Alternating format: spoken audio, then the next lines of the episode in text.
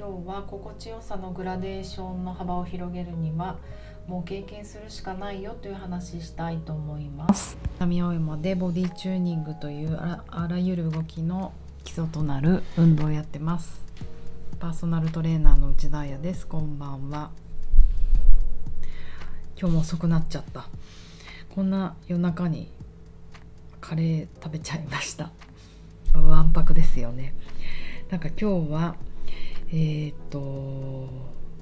オンラインでね静岡の方と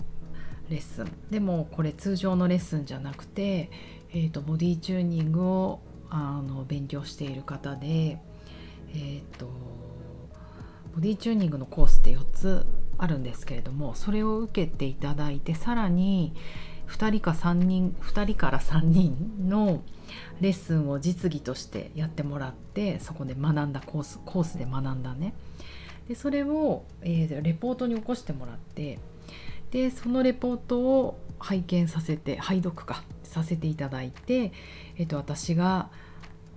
まあ、スーパーバイズドといって、えーとまあ、なるべく第三者というか客観的にあの意見を言うとああした方がいいんじゃよかったんじゃないこうした方がよかったんじゃないこれ良かったんじゃないとかそういうスーパーバイズレッスンっていうのがあるんですね。それを今日オンラインでやっていてなんかとてもいいあそうそうそうそうとてもいい質問があったのであのその話なんですけれども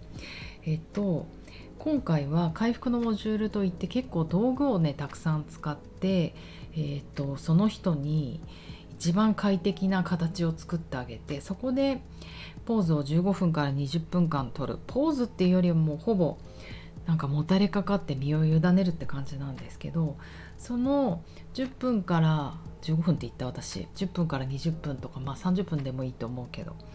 その長くポーズを委ねることで交感神経からリラックスの副交感神経にスイッチを起こしてあのリラックスモードマイルドな神経系のリラックスモードを作ろうよっていうワークがあるんですね。で、えーと、そこやっぱりね道具という道具って何かっていうとブランケットとかあとボルスターと呼ばれるクッションとかヨガブロックとかベルトとかあのあれなんですけどその人やっぱりその人の大きさはもちろん男性か女性かの大きさはもちろんあの柔軟性とかあの体の形とかによってあの形が変わってくるんですね。そりゃそうです。十人十色。で、えーと、その身を委ねるポーズをした時にえっ、ー、と彼女あのそうねこのトレーナーの子が迷ったことは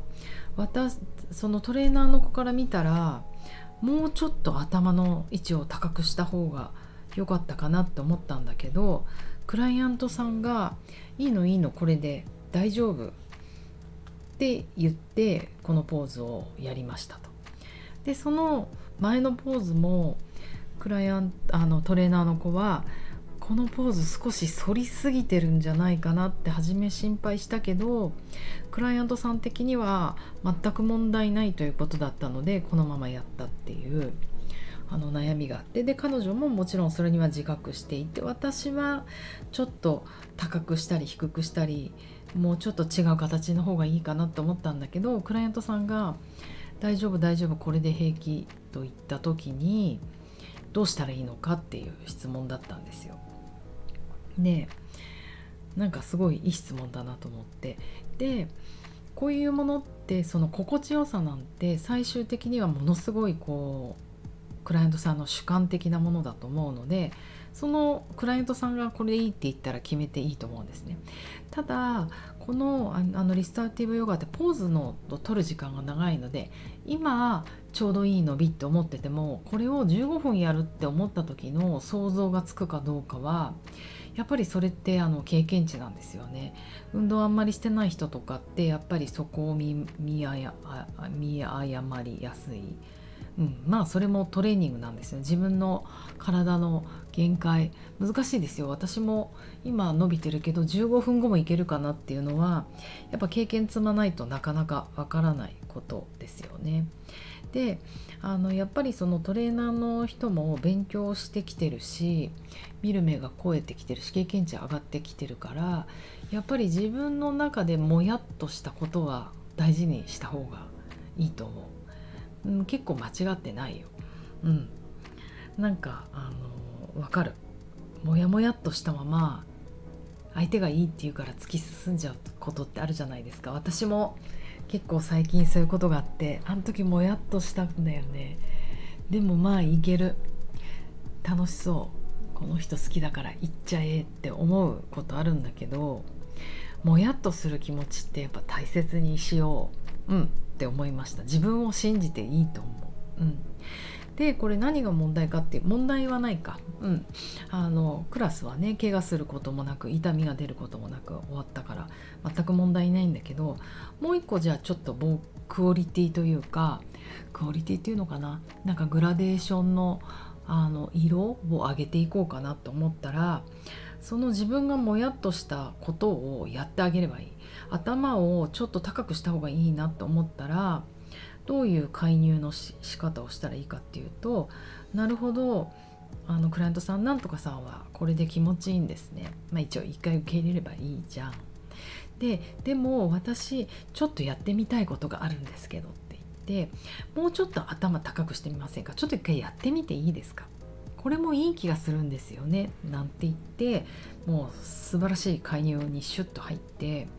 頭を高くするってことをクライアントさんに経験してあげる。させてあげる。でそしたらもしかしたら彼女はあれああこれも別に悪くないね。いいややったことないけど今日はこれでやってみるって言うかもしれないじゃないですか。で15分後にはなんかすごくいい心地よさの経験。あの、まあなんとなくこう突っ込んだ話をするとこのレポートを読んでて思ったのがこのクライアントさんがやっぱりあの激しく運動をする人が好きで強い刺激がお好みだったんですよね。だからあのこの回復のリストアディベヨガ回復のボディチューニングってストレッチじゃなくてオープニング。このオープニングっていうところの感覚をあのクライアントさんに味わってもらいたい。なぜならそこであのマイルドな神経系になって自然治癒が起き起きるからってことでストレッチってやっぱり引っ張り合いだから交感神経が優位になるんですよ。そうすると目的が変わるじゃないですか。元気になるためにやってるんじゃなくてむしろ元気っていうか交感神経上げてイエーイってなってくためにやるんじゃなくてもっとリラックスであのなんかこう、うん、リラックスのあの自然治癒を起こす回復を起こすあの体の状態神経系に持ってきたいので目的が変わってくるんですよね。うん、だからこのクライアントさんはもちろんね初めてやってストレッチとオープニングの違いなんてわからないと思う。でもこうやってうまく介入してこのオープニングってとこを経験させてあげることによって要は心地よさにも健康にも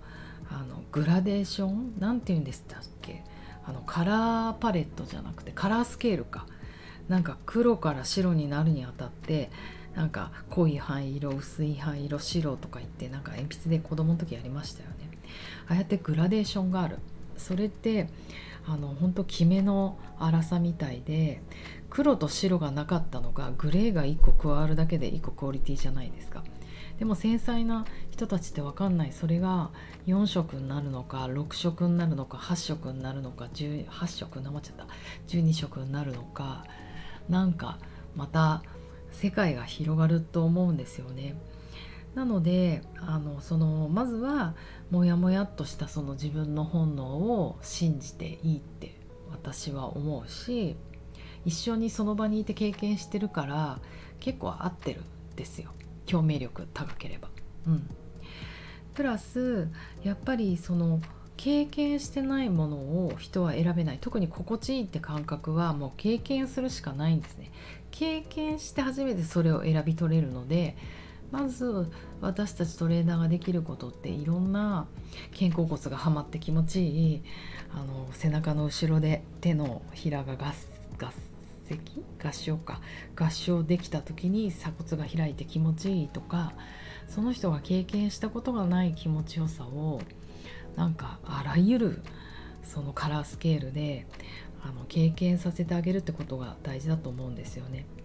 やっぱり人ってもうたとえ状況が悪かろうが不健康であろうが今までいた場所が心地よくなっちゃう。なんか、うん、分かりづらいね。その場所から出たくなくなっちゃう。それがあのホメオスタシスというか恒常性っていうものなのでやっぱりそのちょっと外に出してあげる。知らない世界を味わわせてあげて。でいや違う。やっぱり今の私の感覚の場所の方が気持ちいいよねって言われたら多分その人今自分の中にいたいので変化する準備まだできてないと思うんですよね。それをね無理やり羽交い締めにして 引っ張り出すことないと思うのでそれはあの待てばいい。うん。もうそれってお互いあのねトレーナーにとっては。ねなんか私も若い時は無理やり人を引きずり出してたようなことをしてなんか本当に申し訳なかったなって思います。だね待つことってやっぱ難しいよね。うんうんうん。でも今はなんかあそうなんだって言ってこうパッて引いたりもできるし待つこともすごく楽しかったりするのででもなんか私のキャラクターとしてはなんかちょっと人をいろんなとこに引っ張り出すことを求められてるのかなと思うのでちょっと冒険したりしています。ということで今日はあのねレポート書いてくれたトレーナーの子からいいお話のトピックもらったのでかく心地いい経験値は皆さんどんどん上げていきましょう温泉いっぱい行ってマッサージも行ってうん他者に委ねて心地いいって感覚持つのも全然悪いことじゃないと思います。ということでえーとじゃあ皆さん今日は心地よく枕の高さもいろいろ試してね知らない高さが気持ちいいかもしれないのでトライしてみてください。じゃあねおやすみなさいまた明日。